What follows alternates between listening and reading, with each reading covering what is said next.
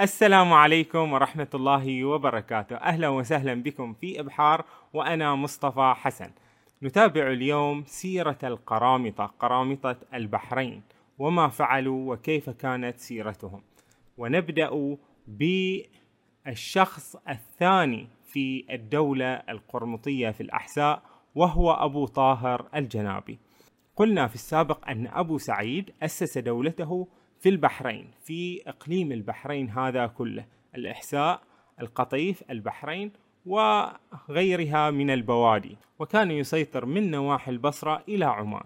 فلما قتل هذا الرجل والناس افتكت منه من جاء بعده؟ جاء بعده ابنه سعيد. ولكن أبو سعيد قد أوصى إلى أبي طاهر ولده الثاني. هذا أبو طاهر الجنابي كان عمره عندما مات أبوه ست سنين فقط. فأوصى أبو سعيد الجنابي أن الحكم يكون لأبي طاهر الجنابي بالتحديد. آه وهذا أمر غريب. لماذا أبو سعيد الجنابي آه عنده ستة أولاد؟ لماذا أراد الحكم لأبي طاهر الجنابي بالتحديد؟ يبدو أن أبو سعيد قد رأى في ولده هذا الذي لم يتجاوز ست سنين أن فيه ربما سمة من التوحش والقيادية والنبوغ ربما ما جعله متميزا عن إخوانه. وما حدث أنه بعد أن قتل أبو سعيد الجنابي عاشت الأمة الإسلامية كلها رخاء آه، لمدة عشر سنوات حيث القرامطة في هدوء تحت ظل حكم سعيد ابن أبي سعيد حيث أنه لم يكن يغير على أحد وكافي خيره شره. ولكن عندما استلم أبو طاهر الجنابي الحكم بعد عشر سنوات وكان عمره 16 سنة فقط تخيل أن يكون مراهق عمره 16 سنة يبدأ في شن الغارات على الدولة العباسية. فسير أبو طاهر جيوشه إلى البصرة وعاثوا فيها تخريبا وقتلا ونهبا للأموال. وهنا نقول أن أبو طاهر الجنابي يبدو أن هدفه من غاراته وغزواته التي قام بها سببين رئيسيين. اولا أن يقوض الحكم العباسي بل أن ينهي دولتهم. كان هذا طموحه أن ينهي الدولة العباسية وأن يكون هو حاكم كل المسلمين في شتى أطراف العالم. والسبب الثاني هو لأن القرامطة فيما يبدو يعني مهووسين بجمع المال. يريدون أن يأخذوا أكبر قدر من المال يستطيعون.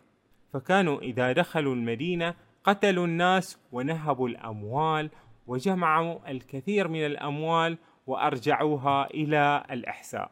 وطبعا الأحساء هذه المدينة الجميلة والبحرين والقطيف كلها مكرمة عن أمثال هؤلاء الذين تسلطوا عليهم وقتلوهم قتلوا هذا الشعب الذي كان يسكن هذه المدينة وهذا الإقليم كله وقهروهم وخدعوا من استطاعوا أن يخدعوه من عوام الناس. ومثل ما أن الشباب إذا وصلوا سن السابعة عشر يتخصصون في تخصص معين فإن أبو طاهر قد تخصص في تخصص غريب ونادر. ما هو هذا التخصص؟ أن أن يهجم على الحجاج الذاهبين والعائدين من مكة. كان شغله الشاغل الحجاج لأنه كان مستوليا تقريبا على الجزيرة العربية كلها.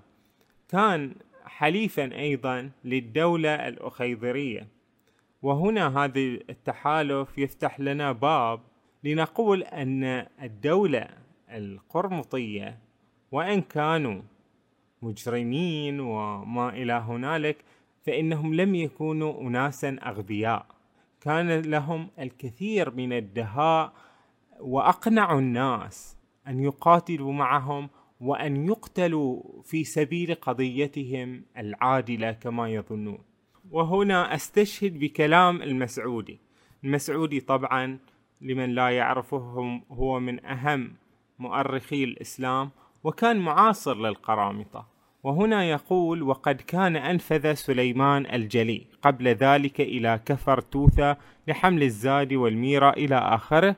هذا سليمان الجلي من دعاة القرامطة آه، في الأحساء فهذا الرجل يقول عنه المسعودي أنه كان من ذوي النسك منهم والدراية بمذهبهم وقد كلمت غير واحد من دعاتهم. يقول مسعودي أنه كلم دعاتهم هو باحث ويريد أن يأخذ المصادر منهم أنفسهم وذوي المعرفة منهم فلم أرى مثله دراية وتحصيلا وتدينا بما هو عليه. وحسن إتقان للسياسة التي تكون مع الدعاة. أي أنهم القرامطة لم يكونوا يجاهرون بالإلحاد أو حتى ربما يكونون مقتنعين أن ما يقومون به هو الدين الصحيح. قد يكون بعضهم مثل أبو سعيد الجنابي أو أبو طاهر الجنابي يحسون في داخلهم أنهم كذابون وأنهم أشرار. ولكن هؤلاء المخدوعون الذين معهم الذين يقاتلون في سبيل قضيتهم هؤلاء غيبوا بأيديولوجيا وأفكار زرعت في عقولهم. صحيح أن المال والحصول على المال هو هو سبب رئيسي في انضمامهم للقتال مع القرامطة. ولكن أيضا الشخص الذي يذهب للقتال يعرف أنه سيموت يريد أن يطمئن بأن هذه القضية التي قد يموت من أجلها قضية محقة.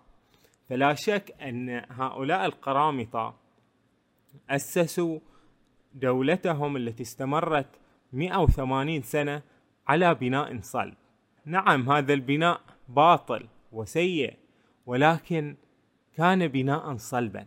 فإن أبو سعيد الجنابي وإن كان أعفاهم عن الصلاة والصيام إلا أنه جعل لنفسه قدرا كبيرا وأنه مرتبط بالله عز وجل وأنه سيرجع أبو سعيد سيرجع بعد موته كما قال لهم. فهذا يدل على أن القرامطة كانت لديهم أيديولوجية دينية أي أنهم يقنعون الناس أنهم قريبون من الله وأنهم هم الذين سيحققون الوعد الإلهي وأنهم يقاتلون في في سبيل الله وفي سبيل نصرة المستضعفين. فهذا أبو طاهر الجنابي قد ترصد إلى الحجاج. هناك موكب بالذات آه، نحن نعرف أن بغداد هي العاصمة الإسلامية ويعيش في بغداد عدد كبير من الناس. ومنها يخرج من بغداد يخرج موكب للذهاب إلى الحج. فتمشي القوافل معها جيوش لتحميها إلى أن تحج ثم ترجع. هنا أبو طاهر الجنابي يترصد هؤلاء الحجاج لأنه يعتبرهم غنيمة يعني ما بعدها غنيمة حيث أن لديهم الكثير من الأموال. فعندما انتهى الحج وكان الناس في طريقهم إلى بغداد وفي منطقة في الصحراء قرب منطقة حائل الآن في هذه المنطقة وقعت معركة الهبير. قاتل أبو طاهر الحجاج وأخذ كل أموالهم. يقول ابن كثير في أحداث وقعة أبو طاهر بالحجاج.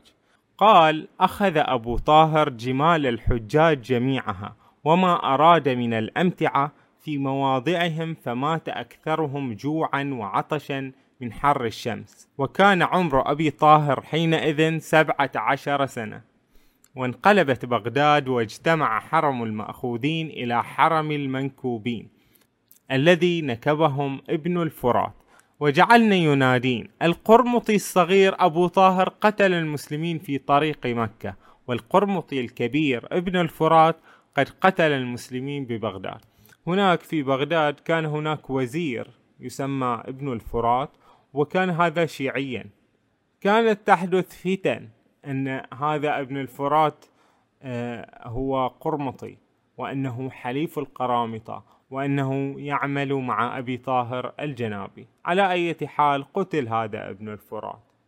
وهذه العائلة ابن الفرات هي عائلة آه، من الوزراء في عهد الدولة العباسية. كانوا دائما يستوزرون من هذه العائلة التي كانت ذات وجاهة كبيرة. ولن أخوض في كون ابن الفرات مظلوما أو ظالما ولكن هذا الأمر دائما يتكرر. عندما يقوم أحد بسوء هذا السوء الذي قام به شخص أو فئة معينة يعمم على كل طائفته أو عرقه أو جماعته وهذا طبعا خطأ. غير أن أبو طاهر الجنابي قد استمر في اعتراضه للحجاج وأخذ الأموال وقتلهم ثم شن حربا على الكوفة وذهب جيش من الدولة العباسية بقيادة ابن أبي الساج لقتال أبي طاهر الجنابي ولكن كانت الغلبة لأبي طاهر الجنابي. وتقدم أبو طاهر الجنابي في أرض العراق ذاهبا إلى الأنبار وذاهبا إلى هيت ثم ذهب إلى الشام. ذهب إلى ما تسمى بالجزيرة السورية حيث الأعراب هناك أهل البادية ففرض عليهم إتاوة وقبلوا بذلك وأعطوه إتاوات. وكانت له صولات في الشام حتى قرر الرجوع إلى الأحساء وهنا عاد إلى الأحساء وأخذ فترة قصيرة من الراحة وجهز نفسه لتنفيذ جريمة عظيمة. لم يرى التاريخ لها شبيها كثيرا. ورأينا في التاريخ أن يزيد بن معاوية بعد أن قتل الإمام الحسين ذهب إلى مكة فرماها بالمنجنيق حتى أحرقها. والآن يستعد أبي طاهر الجنابي للحاق بالحجاج كالعادة لقتلهم وأخذ الأموال منهم. ولكن هذه المرة ماذا حدث؟ الحجاج قد ذهبوا وصلوا إلى الحج. فذهب بكل جرأة ودخل عليهم مكة. يقول المسعودي ثم سار إلى مكة فدخلها. في ستمائة فارس وتسعمائة راجل وأخذ الناس بالسيف وعادوا بالمسجد والبيت. ذهب الحجاج الذين قدموا إلى الحج دخلوا البيت الحرام ليهربوا من قتل أبي طاهر الجنابي. فاستحر القتل فيهم وعمهم. عندما جاء السحر دخل عليهم أبو طاهر الجنابي وقتلهم. وقد تنوزع في عدة من قتل من الناس من أهل البلد وغيرهم من سائر الأمصار فمكثر ومقلل. فمنهم من يقول ثلاثين ألفا ومنهم من يقول دون ذلك أو أكثر. وكل ذلك يقول المسعودي ظن وحسبان إذ كان لا يضبط وهلك في بطون الأودية ورؤوس الجبال والبراري عطشا وضرا ما لا يدركه الإحصاء واقتلع باب البيت الحرام.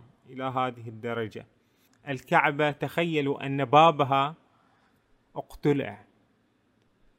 وكان مصفحا بالذهب.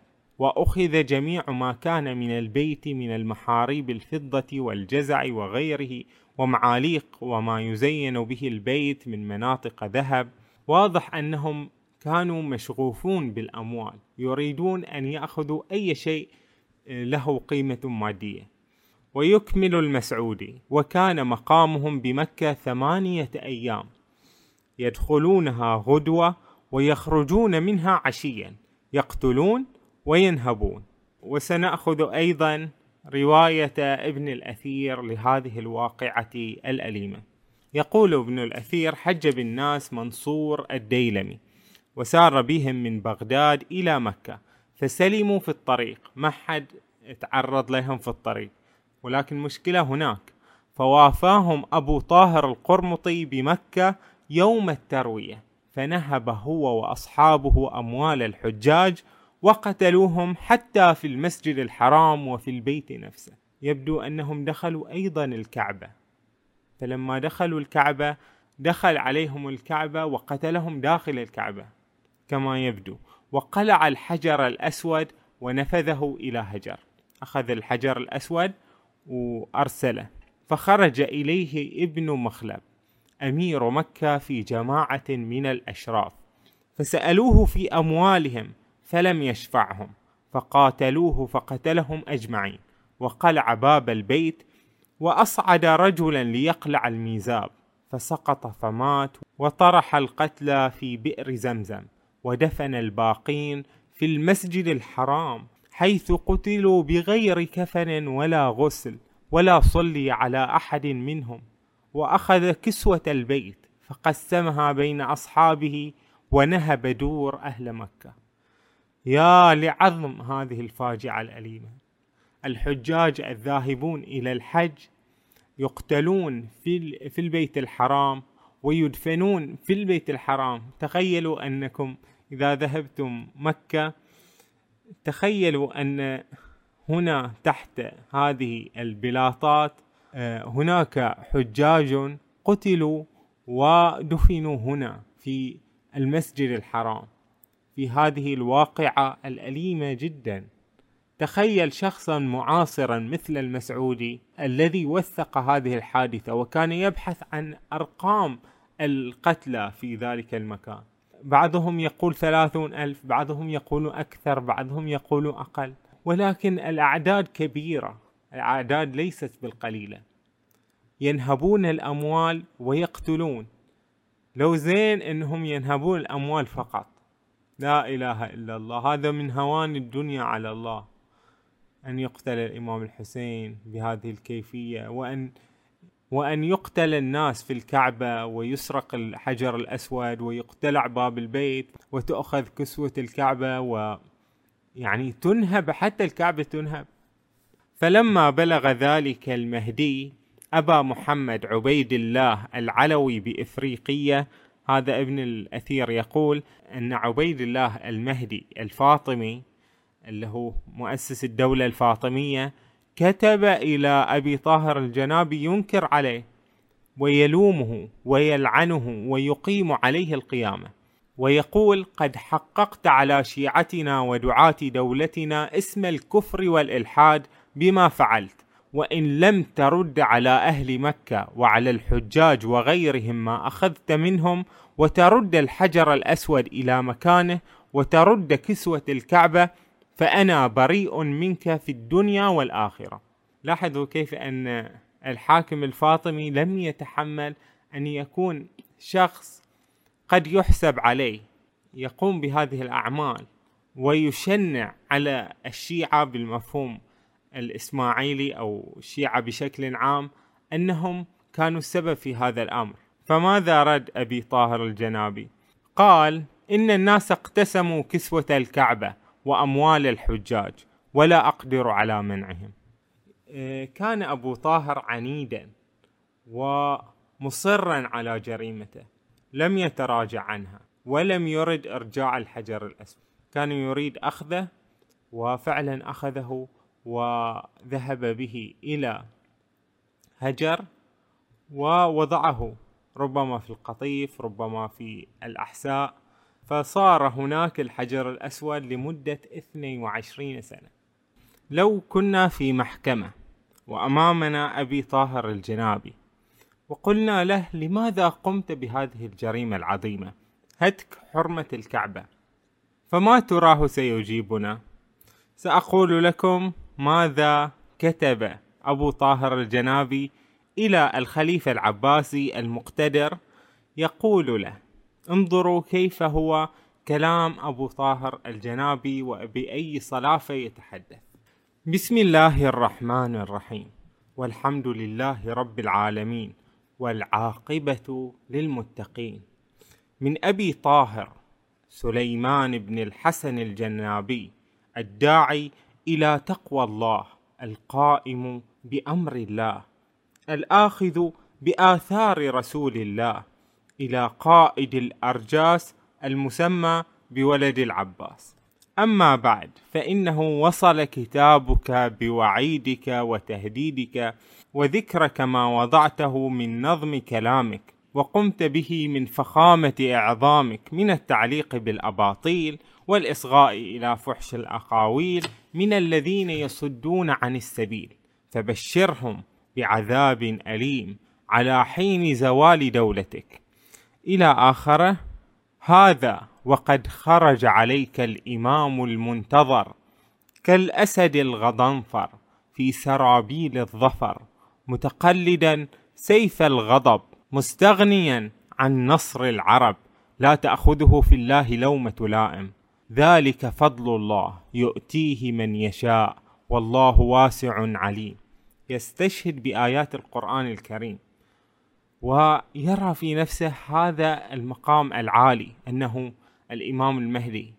وقد اكتنفه العز من حواليه وسارت الهيبة بين يديه.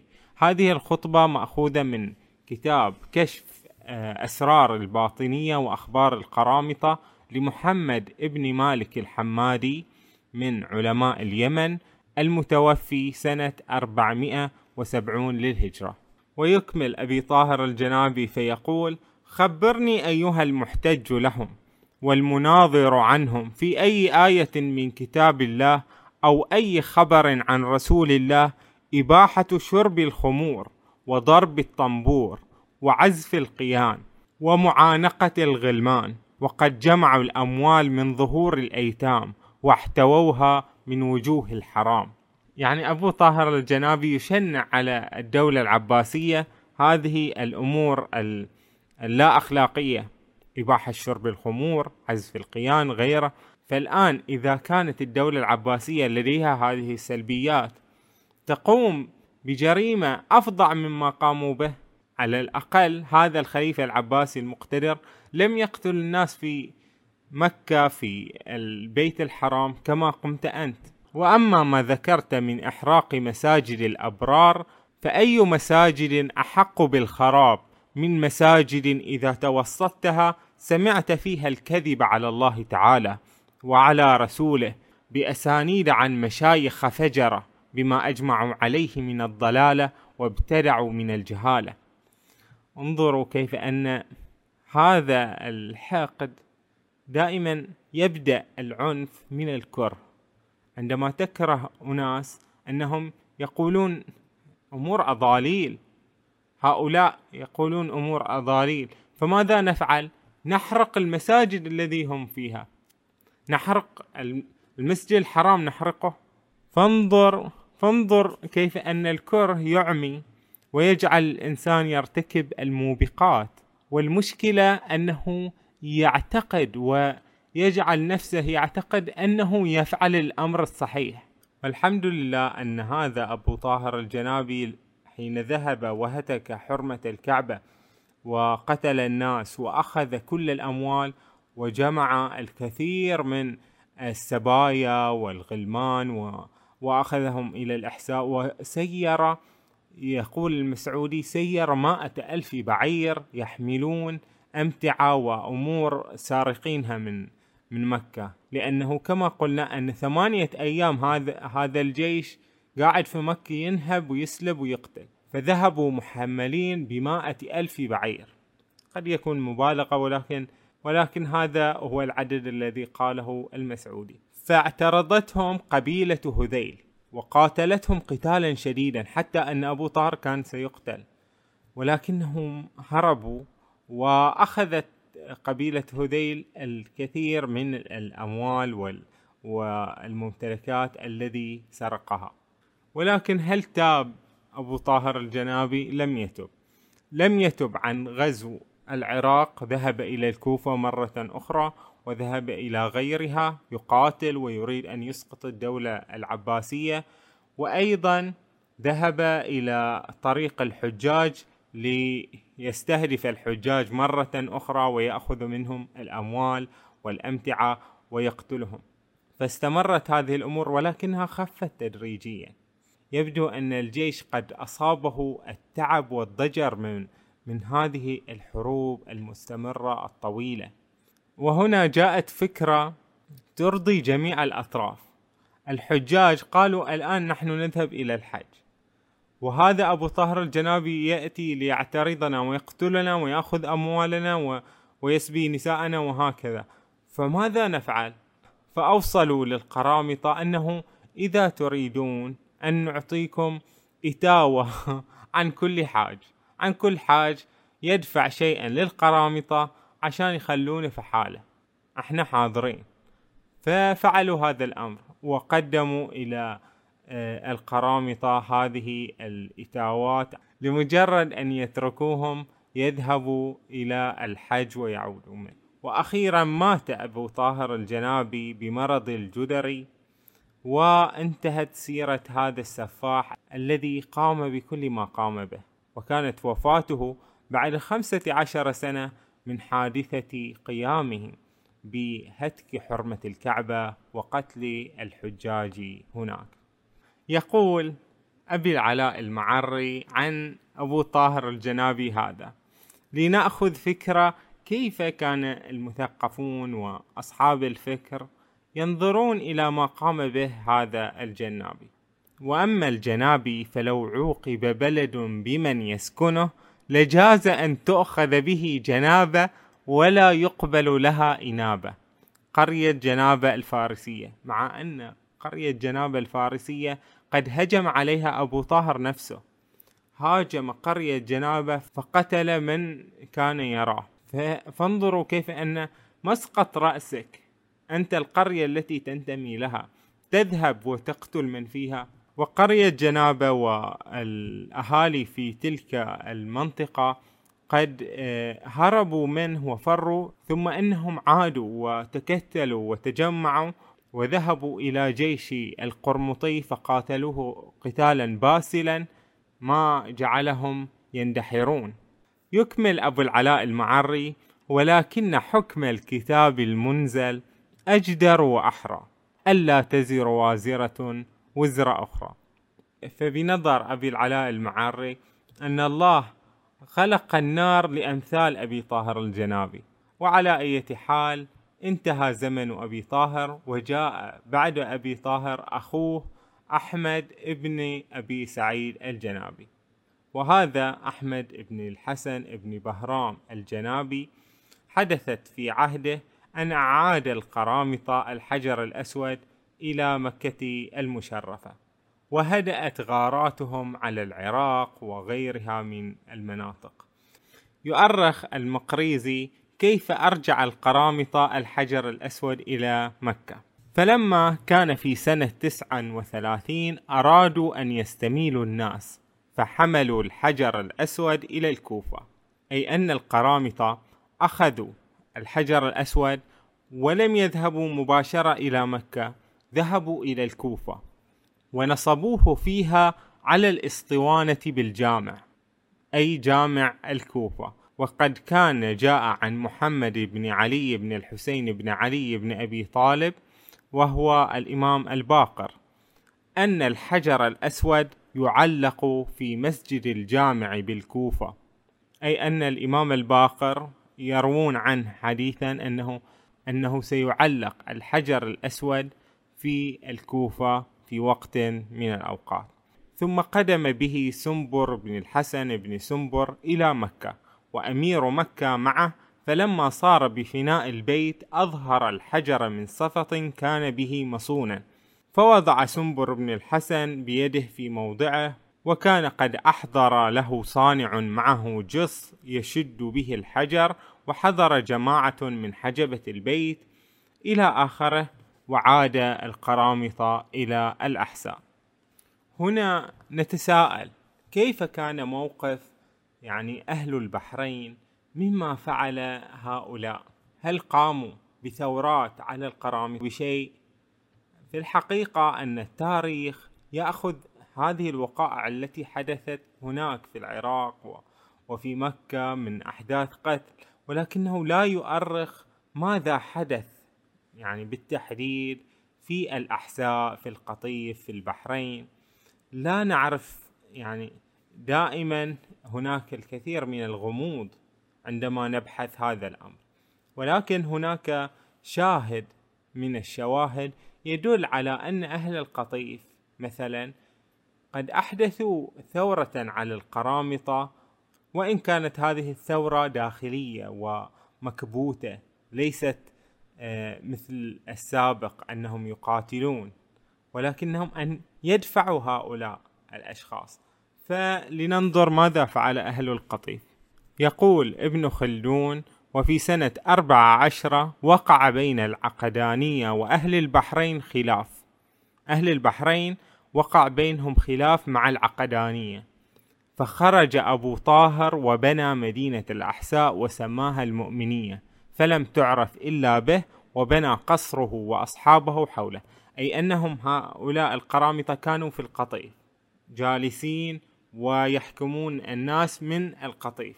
ولكن أهل القطيف أهل البحرين عموما حدث بينهم خلاف وبين العقدانية خصوصا وأن أبو طاهر لم يكن يجلس في الأحساء كان دائما آه، يذهب فيقتل.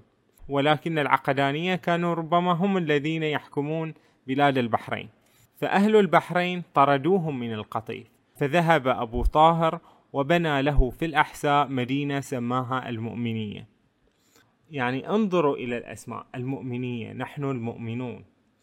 وأسماءهم أسماء كلها أسماء إسلامية. أبي سعيد أبي طاهر أحمد أبي سعيد الجنابي أسماء أولاده أسماء إسلامية. لماذا؟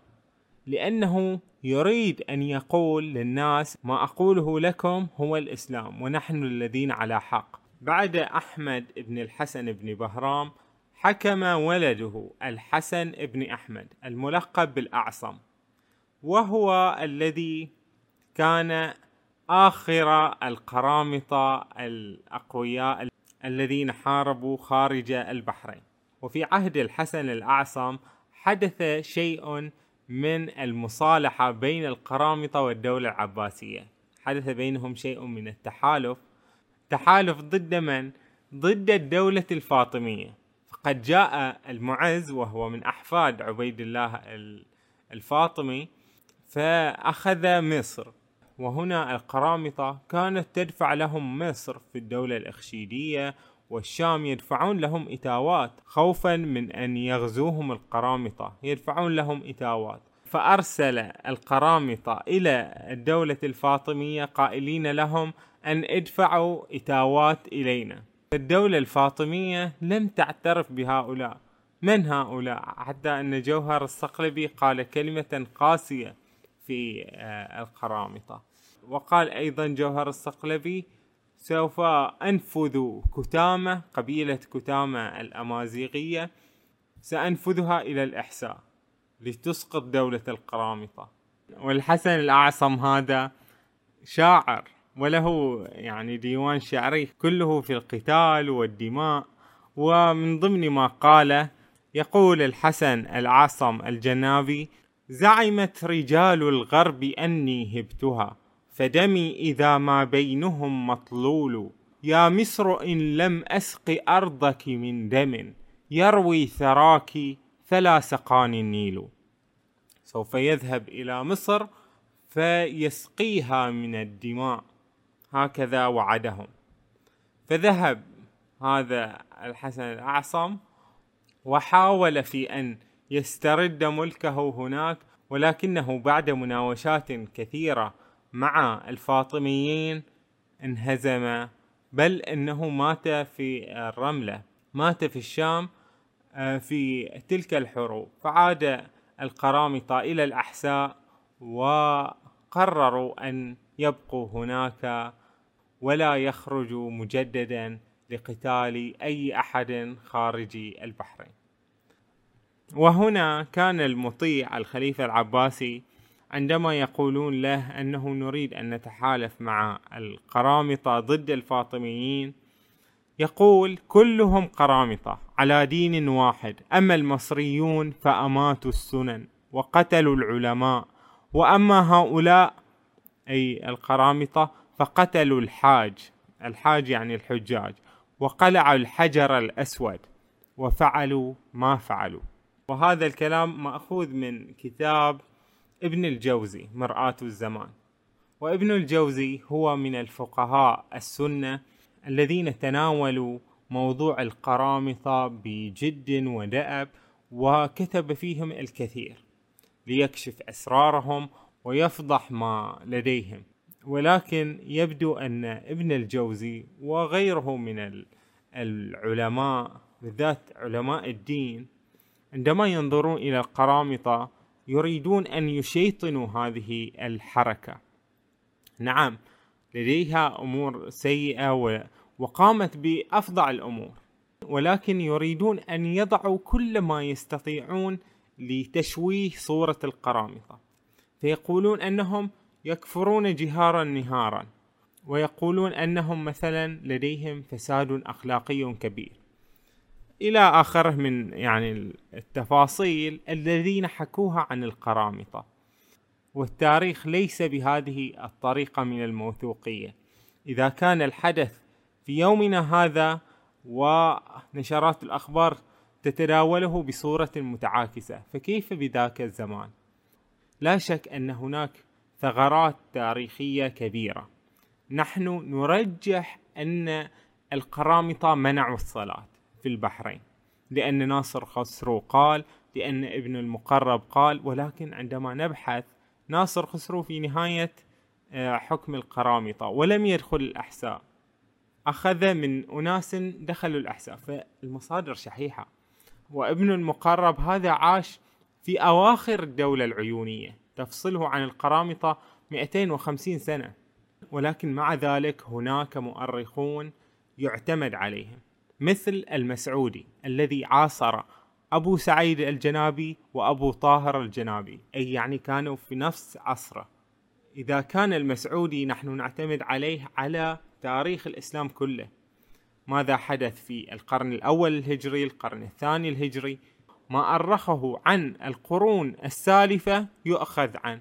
فكيف بما أرخه عن شيء شاهده وكان حاضرا فيه؟ ومؤرخ آخر مثل الطبري والطبري متقدم على المسعودي.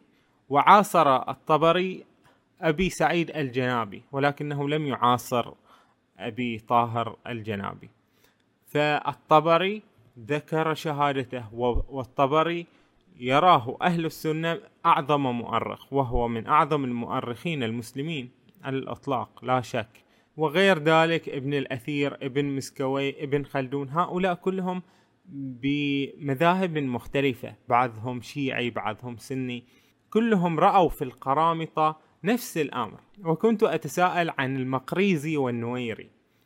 هذين الشخصين ذكروا الكثير من أخبار القرامطة وهم عاشوا في قرون لاحقة يعني بعد القرامطة مثلا ب 500 سنة. فكيف شخص يكتب عن القرامطة شيئا لم يكتبه القدماء ويكون صحيحا؟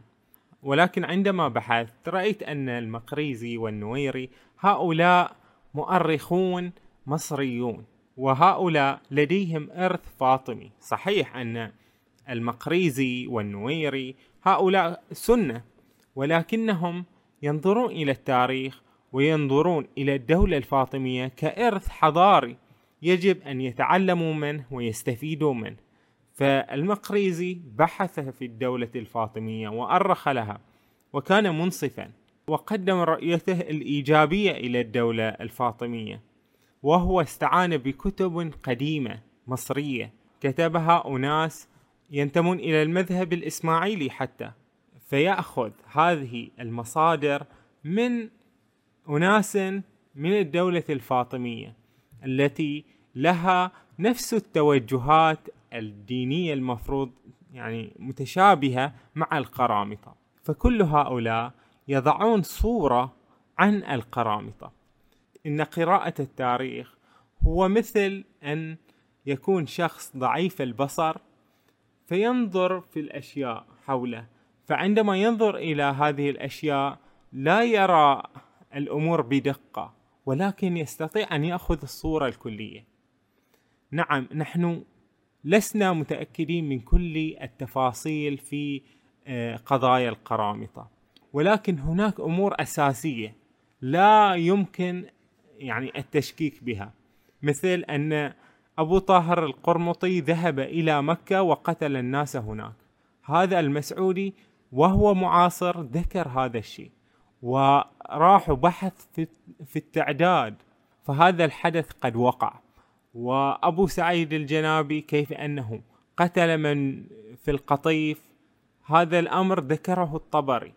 وهو معاصر وجاءته الأخبار أن هناك آه، أبو سعيد الجنابي وقتل من بالقطيف وذهب إلى هجر وقتل من بها. هذا يذكره المقريزي النويري.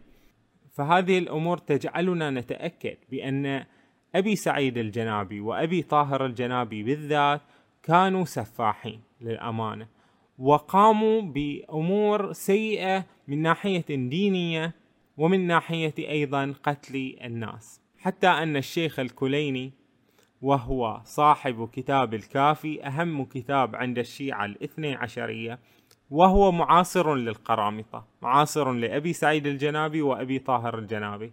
فالشيخ الكليني شيخ الشيعة الاثني عشرية كتب كتاب الرد على القرامطة أي أنه آه، سمع عنهم ورأى حالهم فأرد عليهم.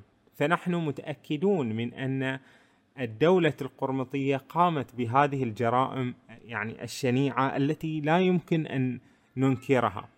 ولكن هناك أمور تفصيلية قد يكون المخيال الشعبي قد لعب دورا في عملها. فعندما يقوم القرامطة بهذه الجرائم فيهم يغزونهم في العراق و ويقتلون الحجاج هنا تحدث ردة فعل. يتحدث الناس عن القرامطة. يقولون يقولون هؤلاء كفار لا تعلمون ماذا يفعلون في الأحساء. يقومون بالفجور والأمور السيئة والمهدروش يعني يبالغون في أشياء لا يمكن يعني تأكيدها. لا يوجد تأكيد لهذه الأمور. رغم أن يعني أعظم الجرائم قد ارتكبها القرامطة. وقد يقول قائل أنهم هل بالفعل القرامطة منعوا الناس في البحرين من الصلاة؟ هدموا المساجد لم يعد هناك أي مسجد. والناس لم يكونوا يصلون أبدا. هذا التعميم من الصعب أن نثبته تاريخيا. نحن كل ما وصلنا في التاريخ شهادة ناصر خسرو وهو معاصر للدولة القرمطية في نهايتها في أواخرها. هذا قال أن الأحساء لا يصلون ولا يصومون ولكنه يستدرك فيقول أن هناك مسجد بناه شخص اسمه علي بن أحمد آه، ليتعاهد الحجاج المارين بالأحساء. فنفسه ناصر خسرو يعرف مسجدا هناك ولكن ماذا عن المساجد الأخرى؟ لا نستطيع لا أن ننفي ولا أن نثبت. أنا أرجح أن أبو سعيد الجنابي وأبو طاهر آه، قد أعفوا الناس عن الصلاة. نعم كدولة أنت يجب أن لا تصلي. ولكن الناس يصلون في بيوتهم. خصوصا وأن الناس لم يكونوا آه، مؤمنين بالقرامطة. يعني أغلب الشعب كان منتفض على القرامطة. ونستطيع أن نستشهد بشخصيتين من أهل البحرين شخصية سنية وشخصية شيعية. شخصية سنية مثل عباس البحراني وهو من مشايخ آه، البخاري ومسلم ربما أي أنه محدث محدث يحدث بالأخبار والروايات عن النبي. وهذا أصله من البحرين وتوفي 260 للهجرة. فعندما يكون هناك شيخ بحراني سني ذهب لاحقا إلى البصرة فهذا يعني أنه من جماعة تدين بمذهب أهل السنة. أن هناك جماعة تدين بمذهب أهل السنة في البحرين من ذلك العهد القديم. فماذا يفعلون هؤلاء الذين ينتمون إلى المذهب السني؟ سوف ينتفضون على القرامطة وإن لم يستطيعوا أن ينتفضوا عليهم سوف يضمرون هذا في قلوبهم. أيضا هناك شيخ آخر هو الشيخ محمد بن عبد الله بن محمد العبدي البحراني. هذا الشيخ هو شيخ شيعي اثنى عشري من البحرين وكان حيا سنة 403 للهجرة أي أنه معاصر للقرامطة وهو تلميذ الشيخ المفيد. فهذا الشيخ لا شك أن له حضورا جماهيريا في بلده الأم فلا شك أنه كان في أرض البحرين في عهد آه، استيلاء القرامطة على الحكم هذه الصلاة والصيام هذا الالتزام بالصلاة والصيام وإن كان بالسر. حتى لو أن الأمور تجري بسرية وأن الناس يقومون بفرائضهم وتعلم الفقه سواء الشيعي أو السني فهذا الأمر لا شك موجود. وإن ما كتب التاريخ لنا هذا الأمر لأن التاريخ دائما يكون تاريخ سلطاني. فالسلاطين يعينون مؤرخين وهؤلاء المؤرخين يذهبون في فيبحثون في الحروب من مات من قتل ولا يبحثون في الناس كيف كانوا يتحدثون في بيوتهم كيف كانوا يشعرون ما هي التوجهات التي حدثت. لا شك أن تاريخ البحرين بالذات اقليم البحرين كله ينتابه الكثير من الغموض لا يوجد الكثير من المصادر لا يوجد مؤرخون. في الدولة القرمطية كلها من يعرف شخص يعني يكتب وقام بكتاب في في البحرين مثلا؟ وفي الدولة العيونية كلها لم نحصل غير ابن المقرب العيوني على ديوان له. فالناس في الغالب شفاهيين لا يكتبون ولا شيء. ولهذا السبب قررت أن أفكر في قصة ربما تكون قد حدثت بالفعل. لفتاة أسميتها الهجرية الأخيرة. كانت هناك طفلة تعيش بسلام في مدينة هجر. تذهب إلى نهر محلم الجميل وتركض في البساتين وتعيش الحياة الرغيدة في ذلك المكان. كانت ولنسميها نور ابنة رجل شيعي اثنا عشري. هذا الرجل الشيعي الاثنا عشري المنتمي لقبيلة عبد القيس كان له آه، جار سني ينتمي إلى قبيلة تميم. وهذا التميمي كان على مذهب أهل السنة.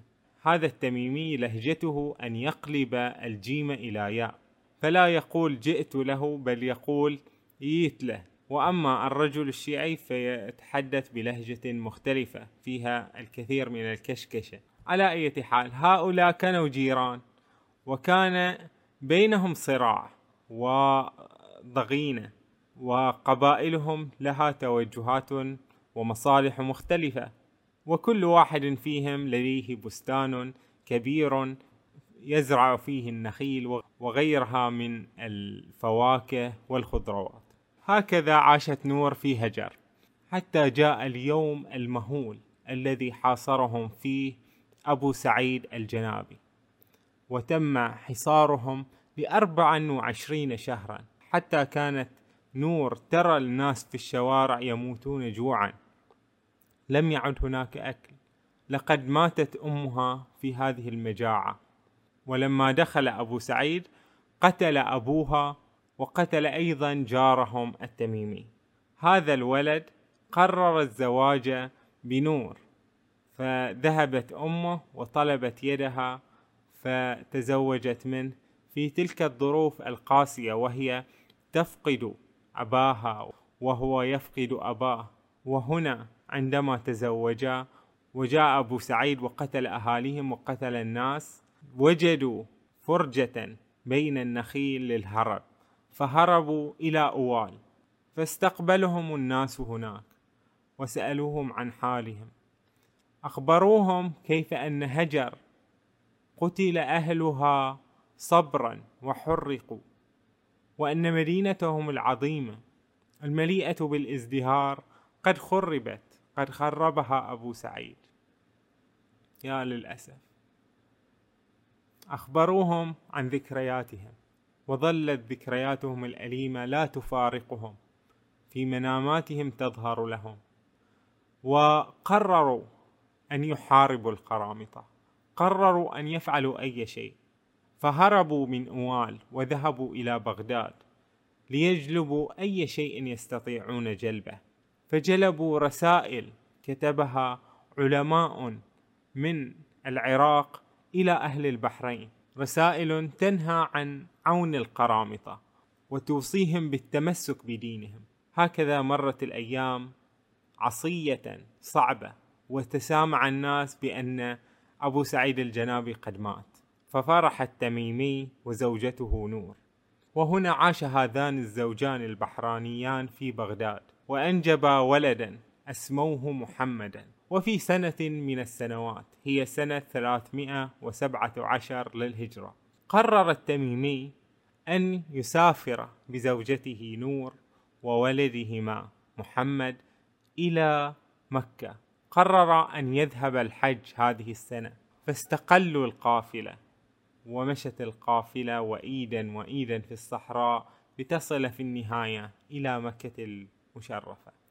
تمر مناسك الحج بكل سكينة واطمئنان. إنه اليوم التاسع من ذي الحجة. إنه يوم عرفات. لقد جاءت الأخبار عن القرمطي. ذلك الذي لم يكل ولم يهدأ من متابعة الحجاج والسير إليهم. ولكنهم الآن هم في مناسك الحج وهناك صاح الصائحون. القرامطة قد أتوا وتهارب الناس وفر الجميع. سلكوا الوديان وركبوا الجبال بحثا عن الهروب من القرامطة ولكن كان القرامطة أقرب إليهم. جاءتهم خيل القرامطة فرقة مكونة من خمسة أفراد ولم يكد القرامطة أن يصلوا حتى رفع أحدهم السيف وقطع به رأس التميمي وأخذ الطفل يقاوم أخذ حجرا من الأرض وذهب ليقاتلهم ولكنهم صرعوه أمام نور أمام أمه.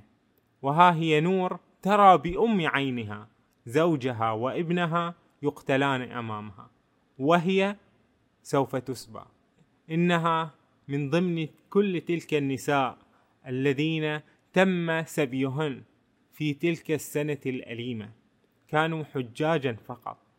لم يكن لهم جرم سوى أنهم كانوا حجاجا. وها هي خيل القرامطة تعود محملة بالبضائع. وها هي نور تعود معهم. وعادت نور إلى الأحساء سبية عبدة. ورأت المكان هناك. الأحساء قريبة من هجر ولكنها مختلفة. لم ترى أهلها.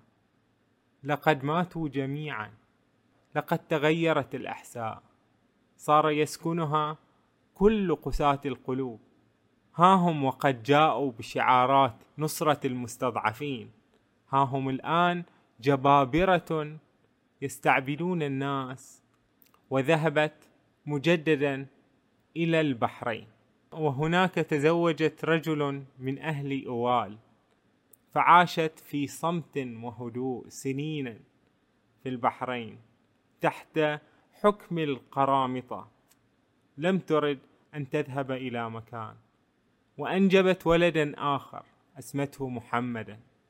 كانت تركز على اسم محمد تركز على الإسلام تركز على المظاهر الإسلامية والتعاليم التي رسخها نبي الإسلام. فكبر محمد وعلمته الصلاة والصيام فكان يقول لها لا أحد يصلي ماذا تعلميني ولماذا؟ فقالت هذا إرثنا وأخبرته بقصتها أخبرته بكل التاريخ العصيب التي مرت به.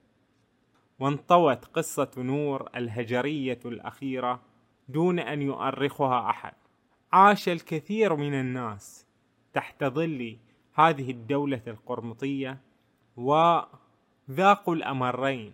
لم يكتبوا شيئا لم يتحدثوا عن ما حدث لهم في ذلك المكان. ولكننا نعرف أنه حدث جليل خطير قد حدث فيهم.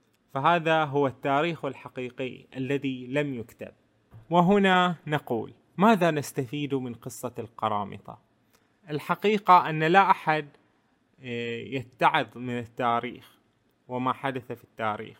ولكن إذا أردنا أن نستفيد من هذه التجربة نقول أن دغدغة مشاعر الناس المستضعفين فعلا هم أناس مستضعفين. أن تأتي وتدغدغ مشاعرهم بأنهم مستضعفون وبأن الفرج قادم وأن أنا مرتبط بالله عز وجل وطاعتي واجبة وأن أنا مسدد من السماء. هذا الأمر ينخدع به الناس في كل قرن. كم دعوة شريرة اتضح لاحقا أنها شريرة تغلفت بمظاهر براقة مظاهر إسلامية أسماء إسلامية طموحات جميلة كما يصورها آه، دعاتها. ولكنها في الواقع وفي التطبيق تصبح مأساة فيجب علينا أعمال العقل. وأن نرى الأمور بتعقل. فالحذر كل الحذر من التطرف في أي شيء. حتى الحدية والرغبة في الانتقام القرامطة كانت ثقافتهم ثقافة التوحش بكل معنى الكلمة وهم لا يجب أن نحسبهم على المذهب الإسماعيلي أو على الشيعة عموما أو على الأعراب فلنفترض نقول أنهم بدو. لا يجب أن نسقط جرمهم على لا عنصر ولا على طائفة لأن التوحش نجده في الكثير من الناس. هولاكو الوثني المغولي كان مجرما سفاحا. تيمور لينك المسلم كان سفاحا أيضا. فالتوحش والقتل والإبادات الجماعية نرى في التاريخ الحديث حتى نرى أنها تحدث حول العالم بغض النظر عن معتقداتهم. ولكن القتلة عموما هم أولئك المتعصبون والمليئون بالكره والرغبة في الحرب. وهنا يجب أن لا نستدعي مشاكل الماضي. هذا القضية القرمطية عندما نفتحها من باب مراقبة التاريخ والاتعاظ مما وجد في التاريخ لا يجب أن نستدعي هذه المشاكل ونسقطها على عصرنا الحاضر. فنقول هؤلاء هم القرامطة.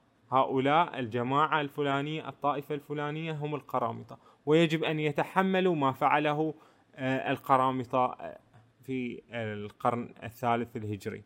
هنا نضع نهاية سعيدة إلى قصة القرامطة. لأن القرامطة بحمد الله ثار عليها الشعب البحراني بقيادة قبيلة عبد القيس عبر ثلاث قيادات رئيسية.